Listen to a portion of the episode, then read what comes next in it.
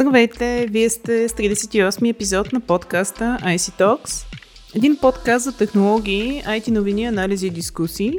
Аз съм Майя Бойчева, гост на IC Talks днес е Иван Гайдаров, редактор с писание CIO и Computer World. Здравейте на всички! Миналата седмица дойде новината, че Microsoft ще изгради три центъра за данни в Гърция – Инвестицията е в размер на 1 милиард долара, а компанията ще осигури обучение на над 100 000 човека до 2025 година. Компанията вече има центрове за данни в 26 държави, включително в 7 държави от Европейския съюз. Представители на, на нашия IT сектор излязоха с позиция, че това е знак за изпадането на държавата ни от списъка на IT нациите.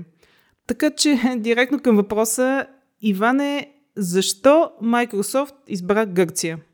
Ами, сигурно причините са а, много и повечето са под повърхността. А, като се има предвид, нали, че все пак става дума за, за разговори между една огромна частна компания и една държава. Така че със сигурност има много под повърхността, но това, което а, се вижда над повърхността е аз, доколкото знам, 9 месеца горе-долу са водени тези преговори. В рамките на тези 9 месеца една много голяма част от големите местни, водещите местни компании са обявили готовност да използват Microsoft Cloud. Съответно, в това число банки, от всякакви сектори, просто най-големите представители, което няма как да не е наклонило везните. От друга страна, Microsoft вече от известно време има проекти с различни учреждения на, на гръцката държава. Едно от тях е с Министерство на културата и спорта, където чрез изкуствен интелект и с помощта на различни технологии се опитват да направят една 3D визуализация на древна Олимпия.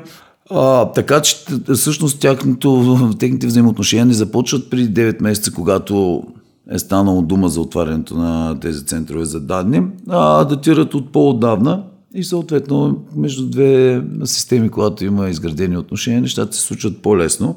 А, дали българската IT индустрия трябва да се притеснява от това? Аз мисля, че определено трябва. България все още има доста положителни за инвеститорите страни. Ниския корпоративен данък в размер на 10%, по-низкото ДДС, говориме в сравнение с така конкурентните страни като Румъния, Гърция, Словакия, Словения. Това не е ли достатъчно притегателно за инвеститорите? Предполагам, те слагат на, на маста, абсолютно, претеглят абсолютно всички преимущества на всяка една дестинация, но явно имат други неща, които натежават на везната и въпреки нашия нисък корпоративен а, данък, въпреки нашето по-низко ДДС, те явно виждат по-големи възможности в други дестинации. Най-малко там са по-големи пазари на първо място. Нали, гръцкия пазар е доста по-голям от нашия. Второ, там вече оперират в много по-голяма степен и от техните конкуренти. Амазон, които между другото също местния вестник Катемирини съобщи, че Амазон също се канят да отварят по същата линия центрове за данни, така че Гърция се превръща и в директен, директно поле на сблъсък. А кога ще бъде тази инвестиция на Амазон? А, нямам представа, те просто веднага след като, след като излезе новината, след като се потвърди новината за Microsoft, те Катемирини излезе с тази информация. Дори нямам идея а, доколко е вярно, но на фона на това, че Microsoft прави тази инвестиция, не виждам защо да не е. Нали? Ако беше преди това, може би ще съм по-скептичен. Да не забравяме от друга страна, че Microsoft е един от технологичните гиганти, който е най-близък до правителството на САЩ и в този ход, в този избор на Гърция за този проект, определено може да се помисли и за един геополитически намек, особено на фона на последните доклади, които излязаха за ситуацията в България и начина по който прямо те определиха някои от нашите енергийни проекти. Със сигурност имат за какво да се замислят и хората извън технологичния сектор. Тоест, проблемът е по-скоро политически, отколкото от гледна точка на економически. А, предполагам, че в, в, ние живеем в дни, в които политиката и економиката са абсолютно едно цяло, така че за мен не могат да се разглеждат нещата като, от, като отделни. Економиката залегна много в основата на самата политика, така че естествено са хибридни, нали обичаме тази дума хибридни. А, има и от едното и от другото, но а, всичко като, като цяло мисля, че м- трябва да даде повод да се замислят сегашните управляващи, бъдещи управляващи на къде отиват нещата. Защото това е со факт. Microsoft наистина са една от най-близките технологични компании, големи. Значи ли това, че Microsoft ще изтегли кадри от България, според теб? Ами, аз чух много хора да се изказват, че всъщност няма страшно няма опасност, но като, като се има предвид, че а, българите отношението им ако ще към Гърция като дестинация за почивка, че са готови общо взето да се редят на опашки, бяха готови да се редят на опашки и да дават пари и въобще да им е супер много по-затруднено ходенето на почивка, но да изберат Гърция пред България. Не виждам защо е това спокойствие в IT сектора и, и мисля, че аз ако от мен зависеше решението, аз чак да избера значително по-олегналата и постоянна а, законова рамка в Гърция и да направя една кампания да се изтегли от България, колкото искам а, специалисти да работят за мен там. Ако приемем, че нашите са по-добри, а аз по всичко личи, че те наистина българските специали... IT специалисти са по-добри от гръцките. Но не се съмнявам, че ще са много от IT специалисти, които ще откажат да отидат да работят за Microsoft, ако им предложат, разбира се, подходящи условия. Те знаят как да ги предлагат. Изостава ли България реномето си на IT Hub?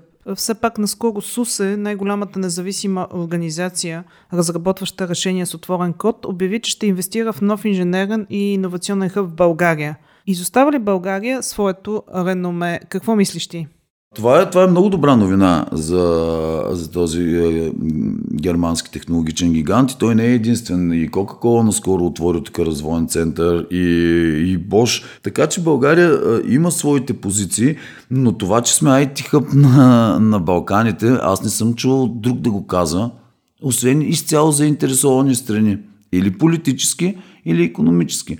Не съм чувал някой да ни обяви за IT хъб на Балканите. А, може да е в мен грешката, но аз не съм чувал.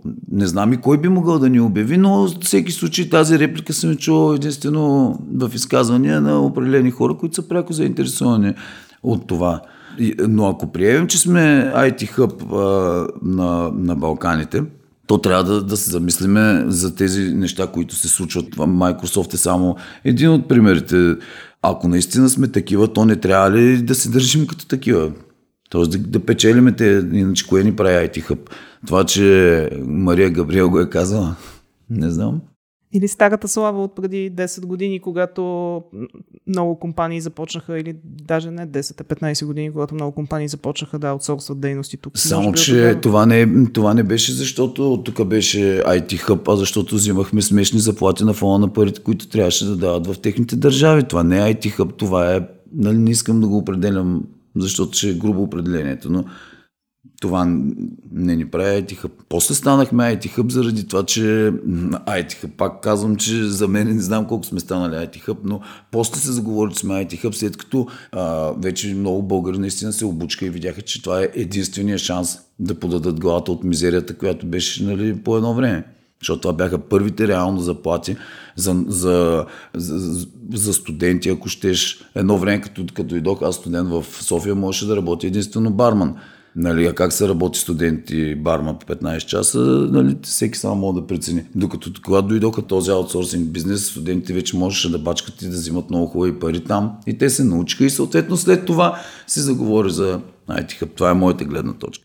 Добре, благодаря ти, че беше гост на IC Talks. Ще продължаваме да следим и темата за СУСЕ.